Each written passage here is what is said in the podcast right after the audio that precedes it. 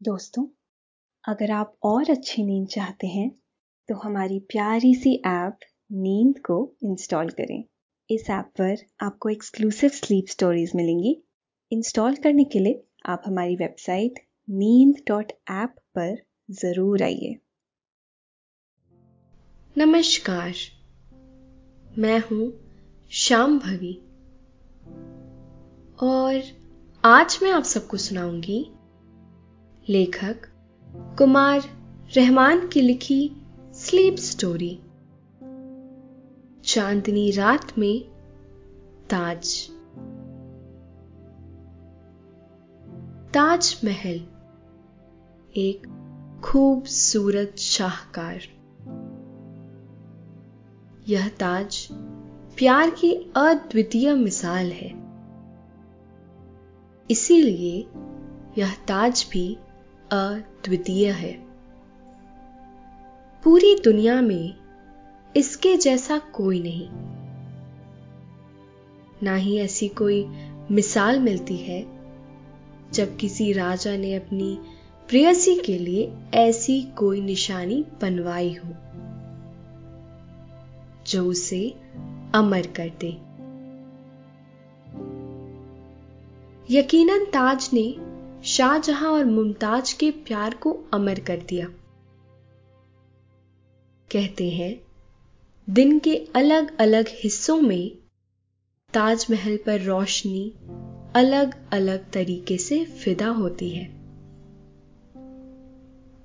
कई रूप रंग बदलता है ताज। लेकिन चांदनी रात में इसका रूप अलौकिक हो जाता है। इसका सौंदर्य अद्भुत हो जाता है। आज आपको ले चलते हैं चांदनी रात में ताज के दीदार कराने। लेकिन पहले आप अपने आसपास की सारी लाइट्स ऑफ़ कर लीजिए। आराम से लेट जाइए। अपनी आँखें धीरे धीरे बंद कर लीजिए।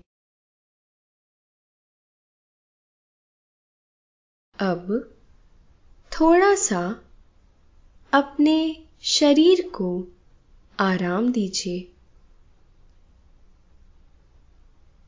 थोड़ा और आराम दीजिए। अपने शरीर को बिल्कुल ढीला छोड़ दीजिए।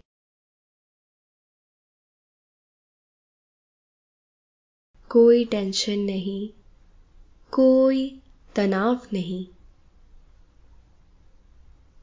अपने दिमाग में चल रहे सभी विचारों को चिंताओं को त्याग दीजिए।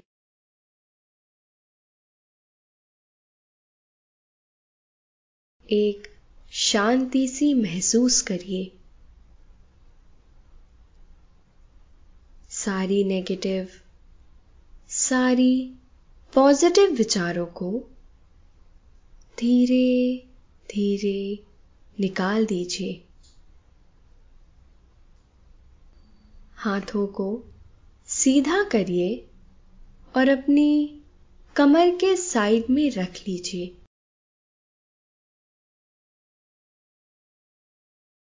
अब अपनी सांस पर ध्यान लगाइए। इसको धीमे या तेज नहीं करना है।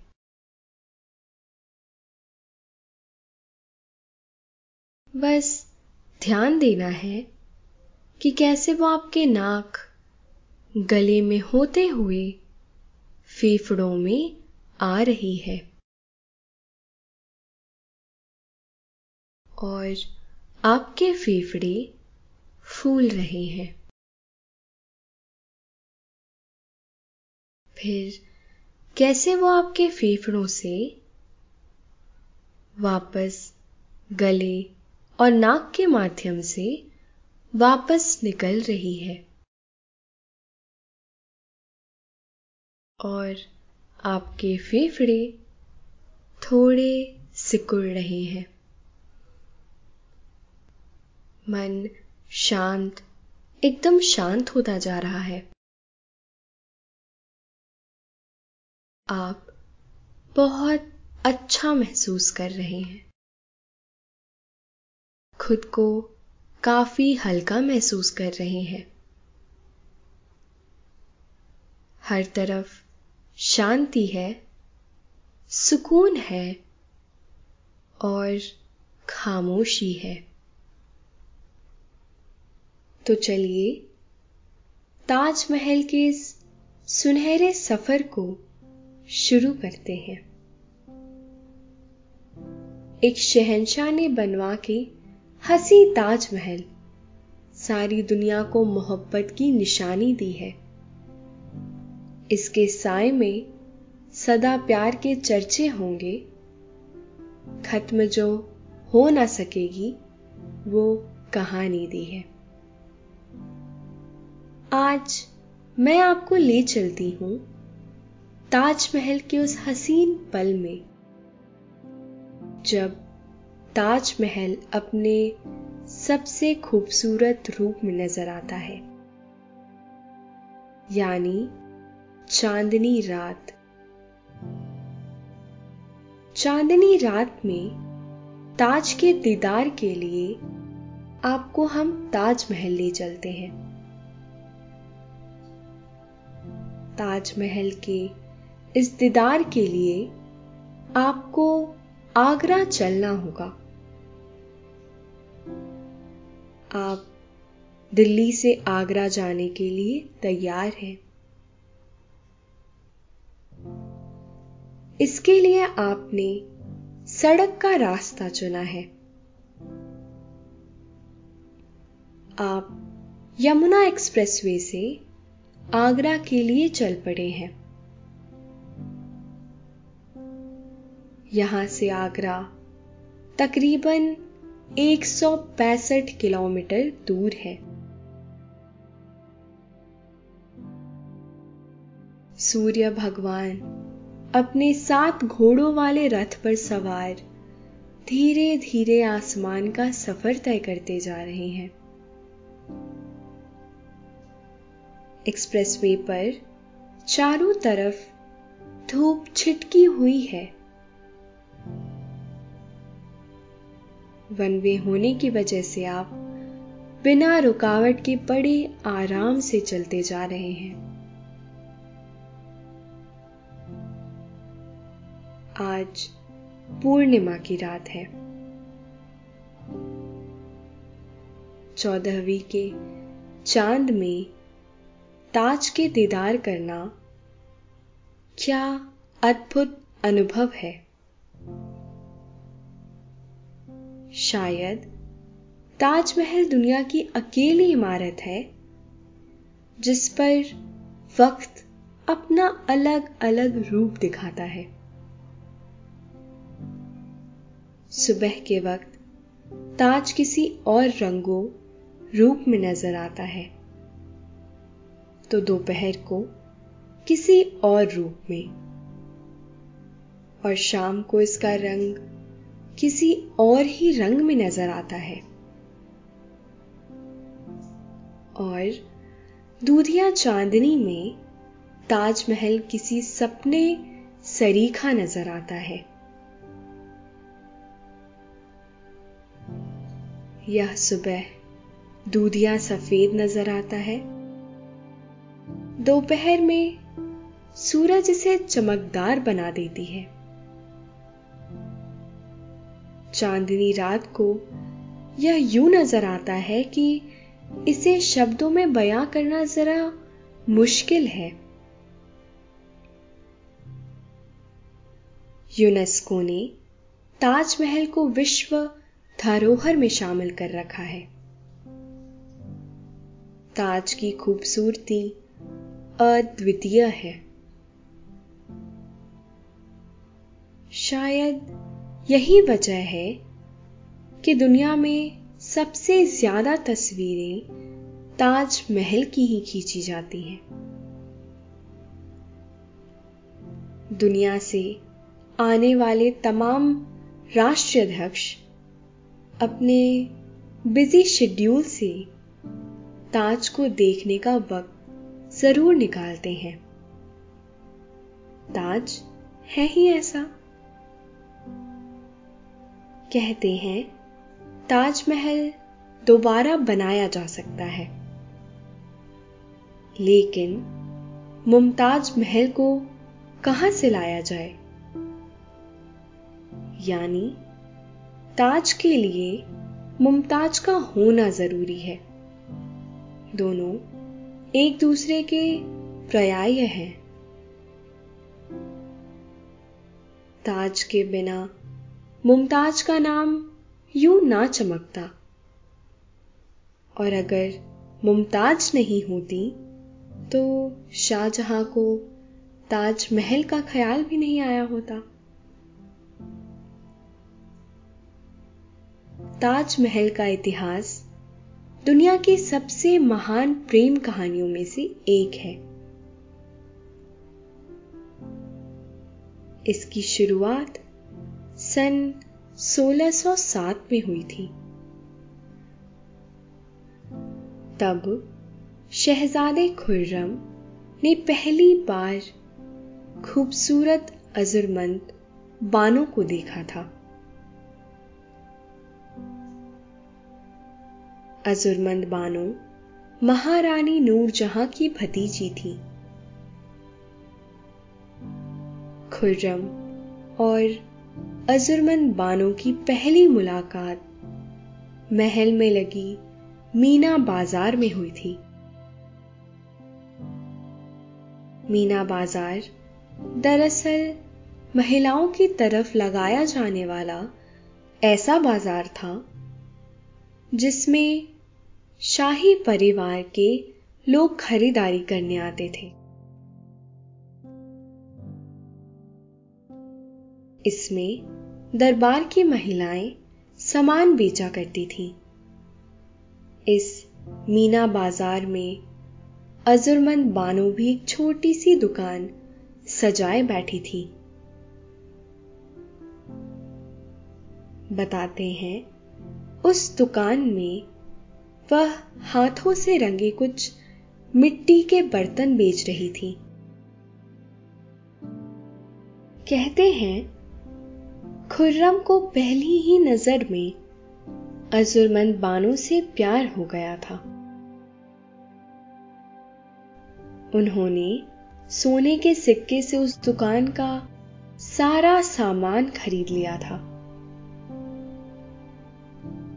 उन्होंने अजुरमंद बानो से शादी की ख्वाहिश ज़ाहिर की।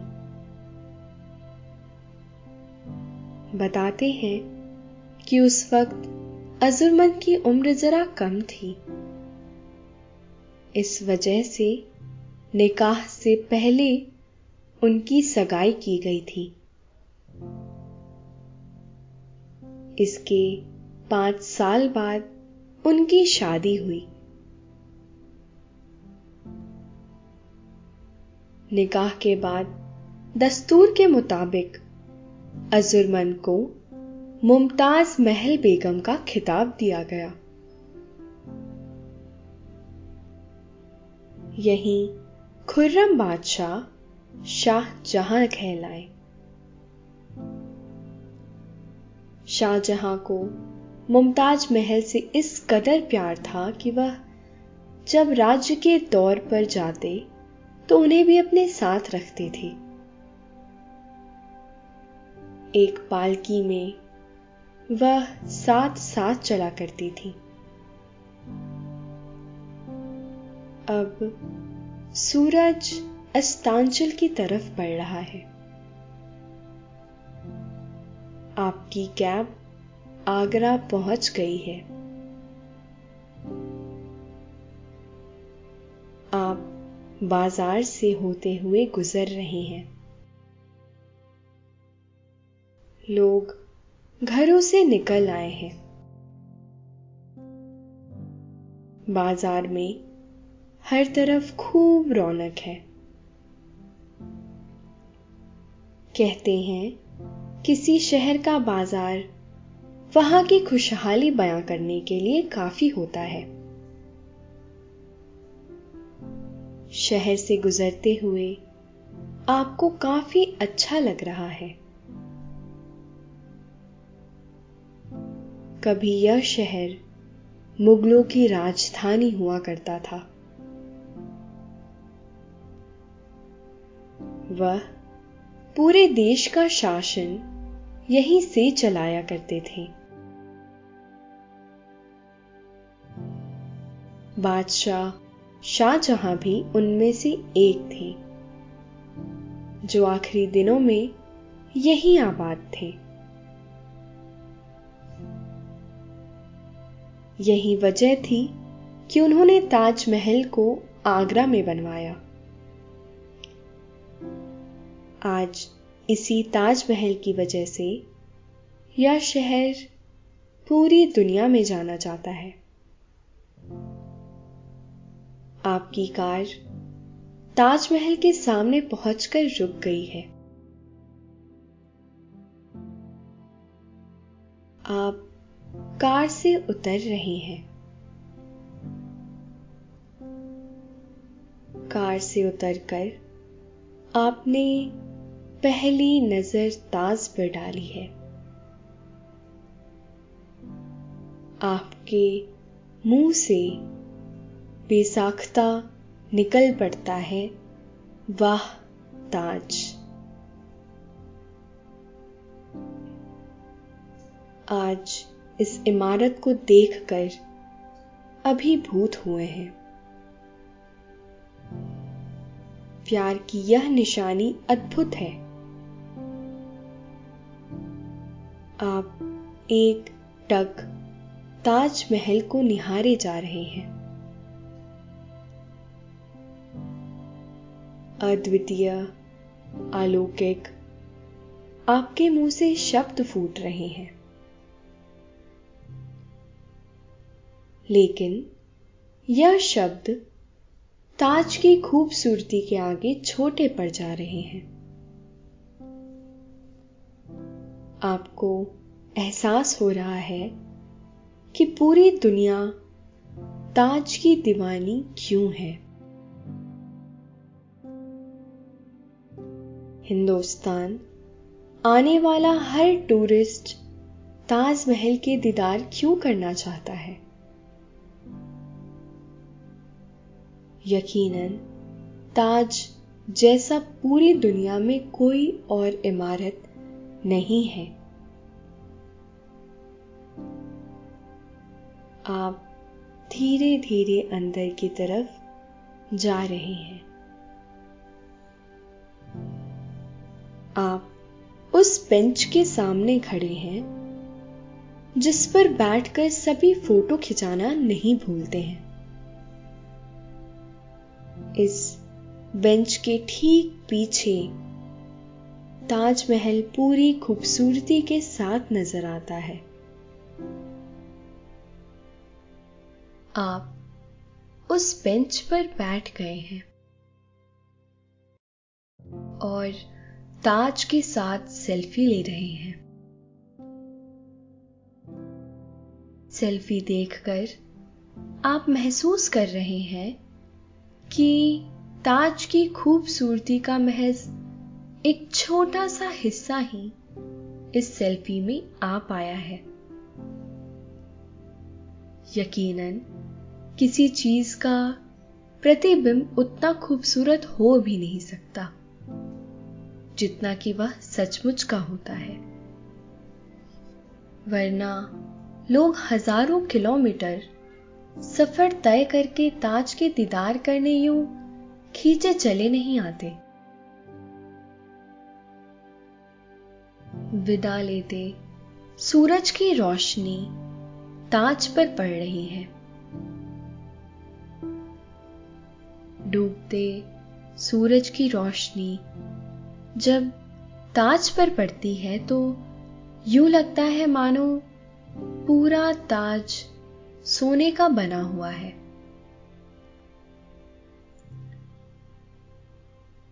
ताज पर पड़ती सूर्य की किरणें ताजमहल के रेजे रेजे में भर गई हैं। इसके असर से पूरा ताज ही सुनहरा हो गया है। ताज के पीछे यमुना नदी के पानी पर जब सूरज की किरणें पड़ती हैं, कहते हैं उसका रिफ्लेक्शन भी ताज पर नज़र आता है। यही वजह है कि इस वक्त ताज पूरी तरह से सोने का बना महसूस हो रहा है। आप उसका यह रूप देखकर अचंभित और रोमांचित हैं। कहते हैं, दिन से रात तक। ताज आठ बार इसी तरह से रंग बदलता है। फ़िलहाल, आप उसका शाम का रंग देख रहे हैं। जो अपने आप में काफ़ी अद्भुत नज़र आ रहा है। आँखों पर यकीन नहीं हो रहा है कि कुछ देर पहले सफ़ेद सा नज़र आने वाला ताज अचानक सोने जैसा चमकने लगा है। आप उसकी यह खूबसूरत आभा अपने मोबाइल के कैमरे में कैद कर ले रहे हैं। ताज का यह सुनहरा रूप यकीनन दिल फरेब है। सूरज धीरे धीरे अस्तांचल की ओर बढ़ रहा है।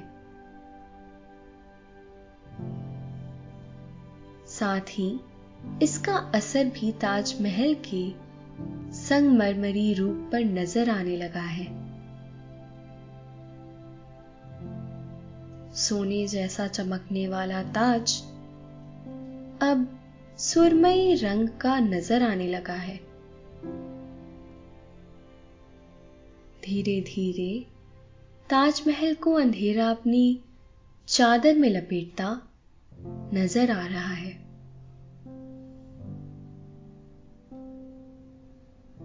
अब आप ताज के परिसर से बाहर की तरफ़ जा रहे हैं, क्योंकि अगले स्लॉट के तौर पर 50 लोगों के ग्रुप में ही एंट्री होनी है। वह भी तब, जब चौदहवीं का चाँद अपने पूरे आबोताब के साथ आसमान पर उभर आएगा। आप बाहर आकर कुछ देर इंतज़ार कर रहे हैं। शाहजहां और मुमताज़ महल का यह प्यार अद्वितीय है। ताज को देखकर आपको इसका एहसास हो रहा है। शाहजहां ने अपने अद्वितीय प्यार के लिए अद्वितीय इमारत बनवाई थी, जिसकी मिसाल दुनिया में कहीं और नहीं है। ताजमहल को मुगल वास्तुकला के सौंदर्य उपलब्धि का शिखर माना जाता है। मुगल बादशाहों ने इससे पहले भी देश में कई स्मारक बनवाए, जिसमें लाल किला है, जामा मस्जिद है, फतेहपुर सीकरी है शहर की तमाम इमारतें हैं। सिकंदरा में अकबर का मकबरा है। दिल्ली में हुमायूं का विशाल मकबरा है। इससे पहले बने मकबरे लाल पत्थरों के ही बनते थे। ताजमहल पहली इमारत है, जिसमें संगमरमर का न सिर्फ़ इस तरह से इस्तेमाल हुआ, बल्कि बारीक पच्ची कारी से उसमें गोल बूटे बनाए गए। इनमें बहुत ही कीमती पत्थरों का इस्तेमाल किया गया था। यही वजह है कि ताजमहल कला का एक नायाब नमूना है। रिसर्चर बताते हैं कि ताजमहल में तकरीबन 28 तरह के कीमती पत्थरों का इस्तेमाल किया गया है। ताजमहल को बनाने के लिए आमेर की खदान से निकले संगमरमर के अलावा राजस्थान के मकराना और राजनगर के खदानों से निकाले गए सफ़ेद मार्बल का इस्तेमाल किया गया। इसके अलावा अफ़गानिस्तान से लापिस लजूली, श्रीलंका से नीलम, तिब्बत से फिरोजा, जेड और क्रिस्टल चीन से, अरब से कार्नोलियन और पंजाब से जैस्पर मंगाया गया था। जिस घड़ी का इंतज़ार था, वह आ पहुँची है। चाँद ने अपना घूंघट हटा दिया है और वह आहिस्ता आहिस्ता अपना चेहरा दिखा रहा है। चाँद में अभी वह आभा नज़र नहीं आ रही। आसमान में कुछ ऊपर आने के बाद चाँद से चांदनी फूट पड़ती है। इसी के साथ ही ताज के दीदार के लिए पचास लोगों का पहला ग्रुप अंदर जाने के लिए रवाना होता है। इनमें आप भी हैं।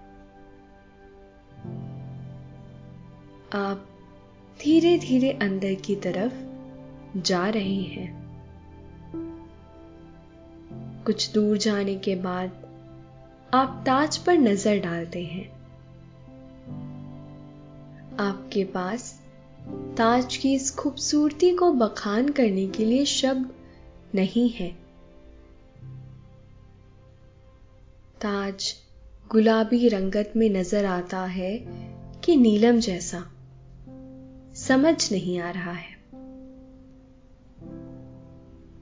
धीरे धीरे चांदनी फैलती जा रही है। और यूँ लगने लगता है कि मानो नीलम का एक बड़ा सा नग रोशन हो गया हो। पूरा ताज नीले रंग में नज़र आने लगता है। अद्भुत नज़ारा है। यह दृश्य देखकर आप एकदम स्थिर हो गए हैं। आप एक टक से इस नजारे को देख रहे हैं। चांदनी रात में ताज को देखना कितना अनोखा अनुभव है। यूँ लगता है, मानो कायनात ठहर सी गई हो। ताज के दीदार के लिए। चाँद से फूटती रोशनी। ताज के संगमरमरी बदल से जब टकराती है तो मानो चमत्कार हो जाता है। चांदनी की यह किरणें पूरे ताज पर फैल जाती हैं। चाँद ऊंचाई पर आकर ठहर गया है। यूँ लगता है, मानो वह भी ताज के दीदार कर रहा हो। आपको किसी शायर की कही यह लाइनें याद आती हैं। संगे मरमर ताज है या की मरमर चांदनी। ताज को देखने का टाइम स्लॉट कब पूरा हो गया, आपको एहसास ही नहीं हुआ।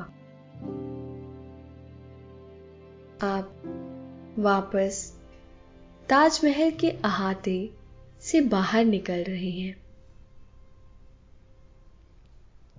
बाहर आकर आपने कार ली है और होटल की तरफ़ रवाना हो गए हैं। लेकिन आपके जहन में ताज का यह रूप यूँ बस गया है कि आप अब तक उसके सम्मोहन से बाहर नहीं निकल पाए हैं। कार से उतरकर आप होटल के अपने कमरे में पहुँच गए हैं। आपने कपड़े बदल लिए हैं और खाने का ऑर्डर किया है और वॉशरूम में बाथ के लिए चले गए हैं। वापस लौटने पर खाना आपको लगा हुआ मिला। खाना खाने के बाद आप बिस्तर पर लेट गए हैं। आपने आँखें बंद कर ली हैं। आप थक से गए हैं। नींद आपको धीरे धीरे अपनी आगोश में लेती जा रही है। आप नींद की आगोश में समाते चले जा रहे हैं।